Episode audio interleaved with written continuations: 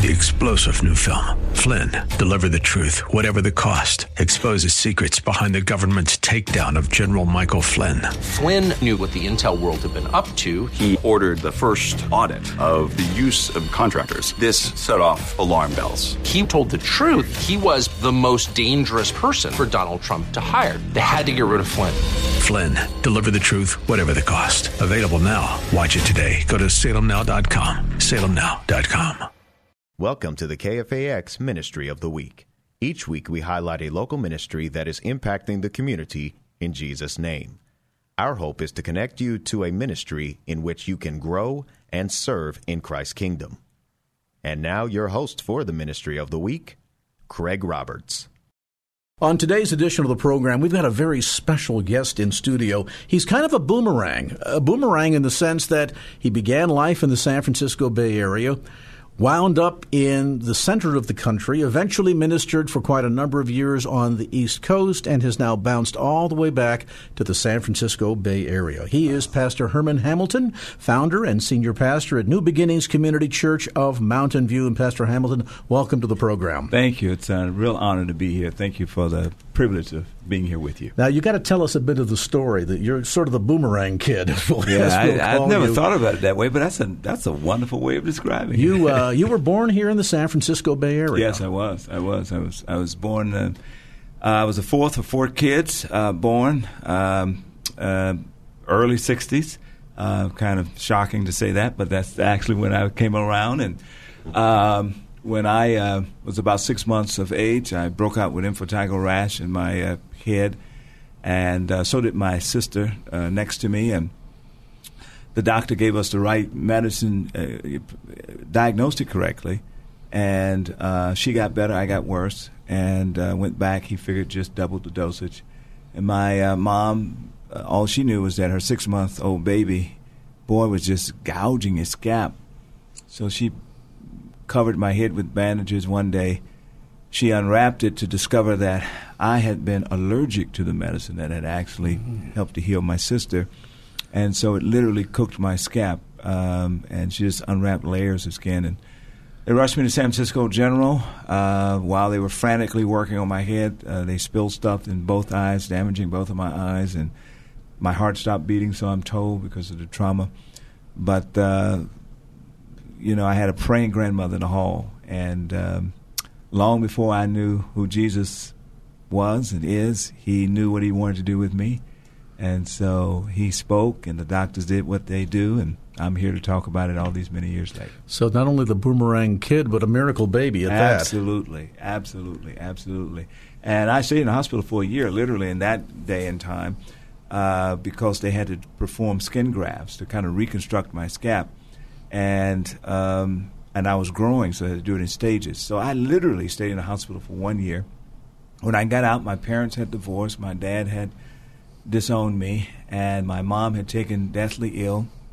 Uh, no one wanted to keep me because I was still pretty sickly. And my grand aunt, who lived in Louisiana, Coushatta, Louisiana, a little small town, in northern Louisiana, said, "If you can get him to me, I'll keep him." Wow.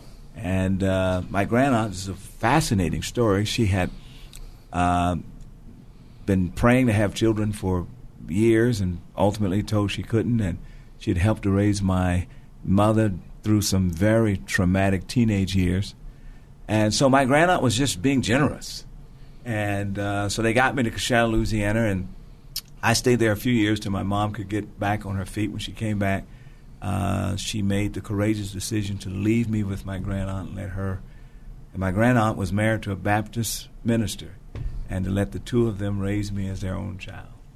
And, uh, you spent your formative years growing up in a part of the country that was still feeling a lot of the strife uh, not only at the height of the civil rights movement, mm-hmm. but to a degree, there, there's kind of a, a, bad reputation, so to speak, in that part of Louisiana. You're sure. about an hour outside of Shreveport. Absolutely. That particular town that you grew up in um, had a reputation. Absolutely. Uh, particularly in relationship to some uh, violence and unrest that was post Civil War that mm-hmm. continued in. What was it like growing up in that kind of an environment, contrasting that to the difference that we see in the San Francisco Bay Area? Absolutely. Well, you know, uh, my class, my uh, first grade class, which was 1970, we were the first integrated class in the history of Coushatta and Red River Parish. Huge amount of drama uh, around that. And uh, the great success story is that when I graduated in 1982, that class made it all the way through. Uh, needless to say, everything was looked at through the lens of race. Uh, early on in my first, I don't know, until maybe the sixth, seventh grade, we used to have to do everything. Uh, we had a black homecoming queen, we had a white homecoming queen. We had it was a black and white version of everything uh, as people were trying to make the transition. So it had its challenges, its complexities, but what I really like to always share is that I started off in special education, partly because um, I was uh, had some learning deficiencies in math, uh, although I started first grade reading on a fifth grade level. Uh, but mainly because as a scarred kid, I was acting out horrendously. And one of the ways that they dealt with you back then was you'd more likely end up in special education if you were a kid of color who was acting out tremendously in class. And I had an African American teacher for two years who recognized that I was uh, gifted uh, and um, let me help her teach the class, mm. reading and stuff. Third grade, I had a white teacher, Miss Gahagan, who recognized that I was gifted, that I was in the wrong place. She went to bat for me and fought for me and got me out of into a mainstreaming process. And uh, that has always helped to kind of define my understanding of race. Started really early, uh, of uh, just understanding that you just can't label people because of uh, color of their skin or the history that you're familiar with. And uh, that set me on an amazing course all the way through eighth grade. I was in some form or another of mainstreaming. Uh, and then I met the Lord personally in the eighth grade and really changed my life. Looking back, does it surprise you that the kid from Coushatta, Louisiana, that was not of your own will attending special ed classes, later on in adult life becomes an adjunct professor at at, at um, uh, Harvard University and Gordon-Conwell. I mean, amen, amen. Talk about God's grace. It shows that God can do anything with anybody. but it is, it is surprising and it is awesome, and it is all the glory goes to God. And an enormous amount of uh, credit goes to my grand aunt and grand uncle who poured the best years of the second half of their lives into trying to raise me. And they had a really tough time. I mean, all the way up through the eighth grade, I always said that um, uh, I got in as much trouble as I could find. And when I ran out of trouble, I created trouble. and uh, and so they they struggled through those tough years with me, praying and and uh, feeding me God's word and challenging me and loving me and disciplining me. And uh, God used all of that to uh, really turn my life into a miracle. Does it also give you perspective in terms of ministry? And, and I ask that question. I, I, think of the story of Franklin Graham, for example, yes. son of Billy Graham. Here's this internationally known evangelist, Bible teacher, well respected on every continent, and yet Franklin Graham was nothing but a leather wearing, motorcycle riding, yeah. cigarette smoking, booze drinking troublemaker. Yeah. For so many of his early formative years, no doubt a sense of rebellion against dad, and then you fast forward 40 something years, and now he's running the Billy Graham Evangelistic Association. Absolutely. Well, it is a reminder that, you know, that's why I just believe so much in Jesus. At the end of the day, uh, the heart of the gospel is that because of what Jesus has done on Calvary's cross, a shedding and a pouring out of his life uh, to give us a reprieve, to pay the price for all the things that fill our lives with shame and guilt. Uh, he pays the price of that, and then he says to you, says to me, uh, if you will trust me and give me what's left of your life, I'll take your misery and turn it into a miracle. Mm. Uh, that's my story. That's my story. And uh, that's really at the heart of my passion, the heart of what we do at the church. We are trying to reach people who feel far from God with that extraordinary message that Jesus literally can change. I mean, Jesus changed. When I say change my life, I'm not just talking about in an in a interior spiritual way, uh, which absolutely was the case, but uh, in every way that I can think of, uh, um, spiritually and uh, economically and academically and just socially. Um, I wouldn't be here if it wasn't for Jesus. If you've just joined our conversation today in studio is the founding pastor of New Beginnings Community Church. Pastor Hurmon Hamilton is with us today. By the way, I'll mention service time Sundays at 8 a.m., 10 a.m., and for those of you that are late sleepers, 12 noon. The church meets at 1425 Springer Road in Mountain View, and you can get complete details on the web at nbccbayarea.com. That's nbccbayarea.com. Or if you prefer the old fashioned way, you can can reach them at area code 650 690 2790. Uh, let's talk a bit about community impact. Reaching the unchurched, discipling, building families, transforming communities. Now, you had some pretty decent success with this. We mentioned you're kind of the boomerang kid, having yeah. come from the Bay Area, gone elsewhere, and then come back. You spent 17 years senior pastor at Roxbury Presbyterian Church in Boston. There, I understand you were very influential in helping create a partnership, really, with uh, local schools and leaving that mark of, of impacting the community for the better. Tell us a bit about that. Well, uh, Roxbury Presbyterian Church is a remarkable church in the heart of Boston, a tough community called Roxbury. And about a year and a half in, I was uh, in my the pastor's manse, the house where they house the pastors, about a block and a half down from the church. And uh, I heard a shooting uh, on my street, and I came out, and a young man had been shot and killed, literally between where I lived and where the church mm. is. And uh, my son, who at the time was about three or four years old, had just come in out of the army. I was so traumatized by not only the shooting, but by the symbolism of the location of the shooting between where the pastor lived and the church. And I thought it just represented for me so much the, um, in some ways, the powerlessness of the church to impact hard everyday issues. So we got busy as a result of that and started working with a wide range of Christian leaders across the city. And not only Christian leaders, Jewish leaders, and by the time it was all over, some Muslim leaders became a part of it as well. And we, we, uh, we, we, um, and in Boston, it was a big deal just to get Protestants and Catholics oh, together. Oh, indeed. All right. So then you throw in the race thing, then throw in the geography thing. So this is a pretty huge miracle. But what we what we decided to do was we were going to agree to disagree, uh, and all that stuff we disagreed on, just put that to the side. Uh, we're not going to debate that, litigate that. We're not trying to do that. But let's begin to work together on some grassroots issues that we could drive some real change. And out of that came um, some substantive work on uh, helping to pass uh, health care uh, in Massachusetts, which became the template for the Affordability Act now for its strengths and its weaknesses. Uh, I saw 550,000 people overnight go from no health care to health care in Massachusetts. It made a huge difference. Uh, save lives, literally. Uh, out of that, we partnered with a, a, number of churches and adopted a school that was about to close called the Dearborn Middle School, literally. And we convinced the superintendent not to close it, but to give us two years to, help turn that school around.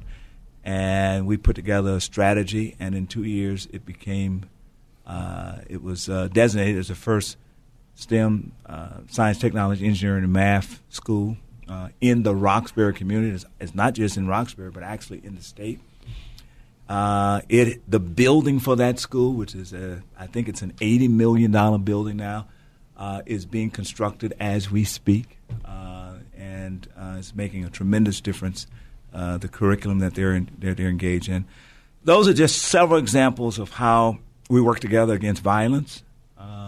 I, I, got with a group of pastors. We got out of our churches, and at 9, 10, 11 o'clock at night, we started walking the street, talking to these young men on the street. Um, so, yeah, I, I really do believe that faith has to get out of the pews uh, and people have to see Christians with no strings attached out there demonstrating love in concrete ways. I'm struck how that story comes full circle back to your own personal story. Uh, you spoke highly of your great aunt and uncle, yeah. the impact that they had on your life, yes. the sense of leading by example. Yes uh, that in the, the, the microcosm in your own life, but then you fast forward many years, here you are pastoring in the inner city, and that still lead by example, the yes. church setting the example yes. uh, to impact the community. Do we need to see more of that? And I ask that question because the church at one time, Pastor Hamilton, set the example for everything arts, education, yes. theater, entertainment. And now all of a sudden, we've either decided to take a back seat, completely withdraw in some cases, or in others, sadly, mimic the world. Correct. Working under what I believe is the, the, the false dichotomy that somehow, if we just become more friendlier, look more like the world, we'll be less threatening, and therefore more, more folks will show up to church on Sunday. Good point.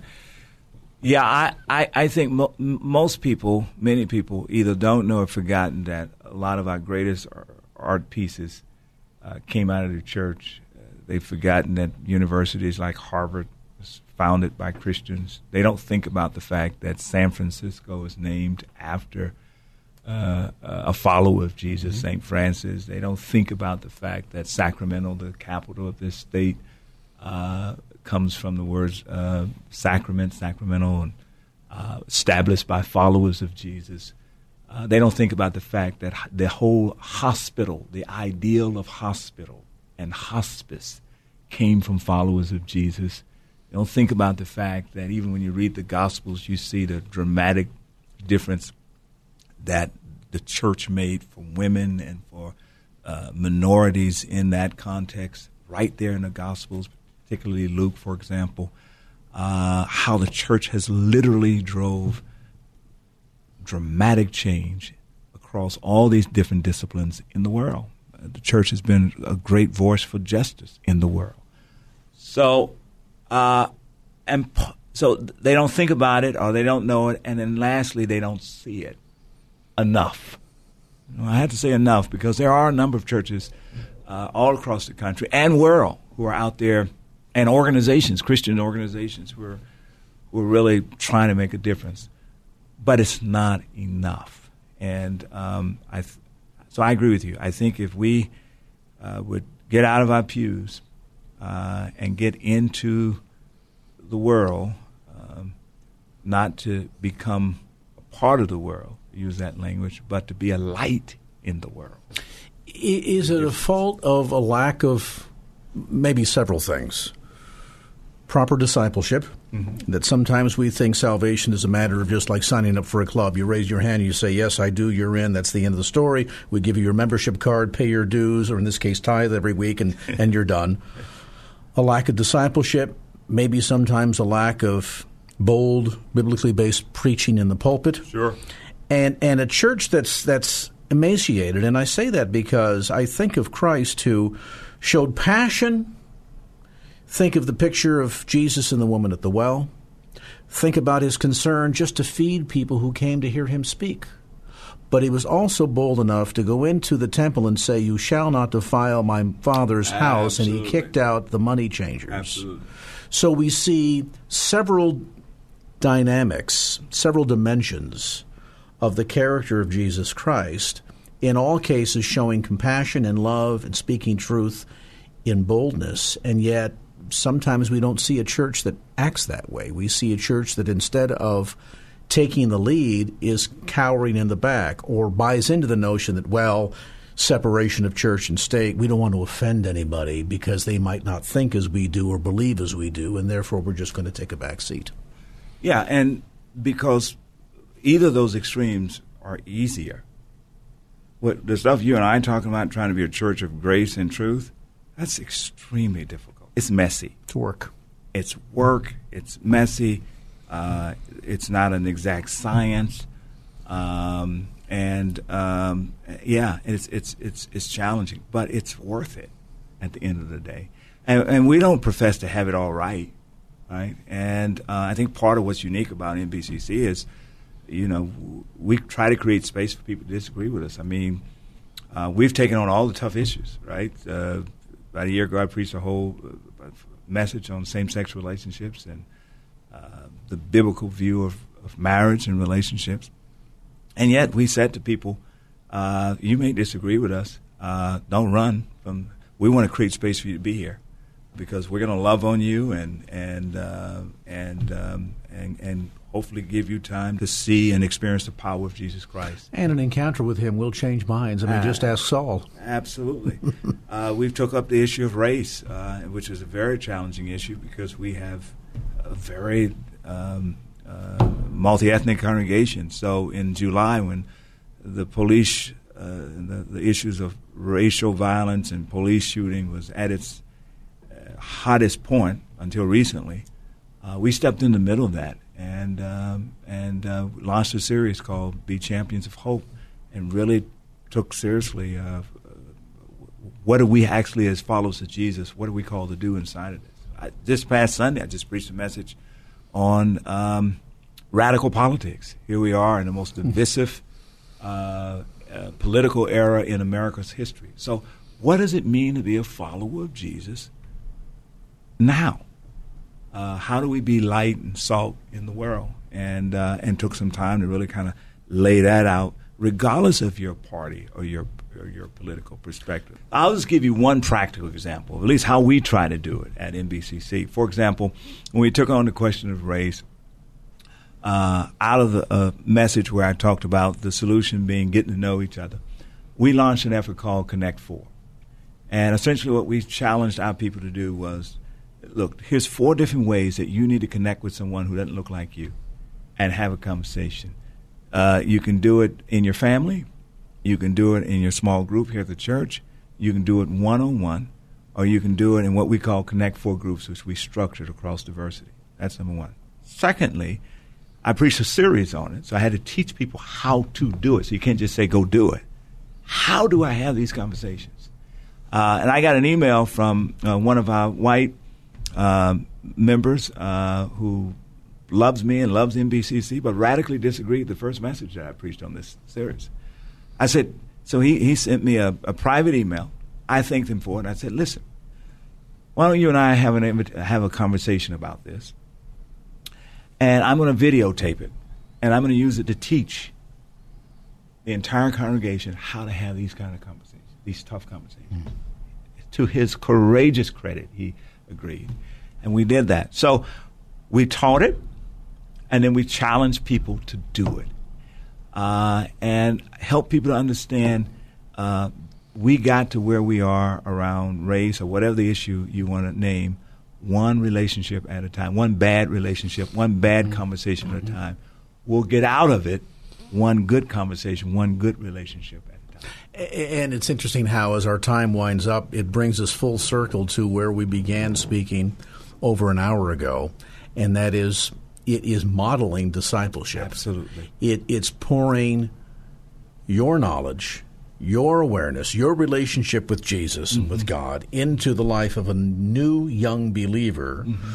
to help them, as, as Paul would say, follow me as I follow Christ, to understand what it means to not only know Christ, but to follow him, be that mirror that we talked about earlier, that more adequately reflects to the world the real character of God. If, if, if people say God's a bad guy and the only picture that they have of God is you and me, That's right. uh, that indictment is not on God. that on indictment's on us. Right. It calls upon us to say, I need to examine my life, my walk, my relationships, my thinking, my speaking, right. To see if it's in order with the character of God that we see demonstrated in Scripture, or is it not? That's and if not, right. why not? That's exactly right. And uh, lifestyles of faith requires a willingness to risk. Right? It's it's a willingness to expose yourself. It's a willingness to be hurt in the name of following Jesus. The people who are having these hundreds of conversations around race uh, recently at NBCC, they they said, you know, we might get hurt doing this, but it's worth it. And I think of the image of Christ hanging on the cross. Yes, there you go. That's the Who took on all the risks. yes, yes. Who willingly said, I will be hurt. That's right. I will take on the pain of the sin of the world. Yes. I will become sin, Yes. that through my shed blood we might see reconciliation Yes. between the Creator and the creation. And so there is something to be said of risk that was modeled by very Jesus himself. And so then that leaves us with the question while God doesn't call upon us per se to risk as he did at the level he did, because none of us can do that. Mm-hmm. And yet he says, I am the model for risk and vulnerability. Yes. But in through that risk and being vulnerable, we can see God do great things as we more adequately reflect the character of God, the passion of God, the the the unlimited mercy of God, who so loved the world, but while we were yet sinners, he would send his Son to die on our behalf some powerful thoughts. You say, hey, I want more. Guess what? Go to church on Sunday. 8 a.m., 10 a.m., 12 noon, New Beginnings Community Church. They meet at 1425 Springer Road in Mountain View. You can get complete details on the web at nbccbayarea.com. That's nbccbayarea.com. Pastor Hamilton, thanks so much for the time. We appreciate it. Thank you for listening to the KFAX Ministry of the Week. More information about this week's highlighted ministry is available at kfax.com. Also, please tune in this Sunday at 12 noon for a message from this ministry. And tune in at this time next week for another edition of the KFAX Ministry of the Week. Until next time, God bless. Three star general Michael J. Flynn, head of the Pentagon Intelligence Agency, knew all the government's dirty secrets. He was one of the most respected generals in the military. Flynn knew what the intel world had been up to, he understood its funding. He ordered the first audit of the use of contractors. This set off alarm bells. The explosive new documentary, Flynn, Deliver the Truth, Whatever the Cost, and covers the facts behind this scandal. Flynn told the truth. He was the most dangerous person for Donald Trump to hire. I find out the worst enemy that I'm going to face in my life is right here in America. They took my assessment and they wanted me to change it. And I was like, I'm not changing it. They had to get rid of Flynn with in depth interviews, archival footage, and never before seen personal records of the man behind the headlines. I just felt like I was drowning. Flynn, deliver the truth, whatever the cost. Available now. Watch it today. Go to salemnow.com. Salemnow.com.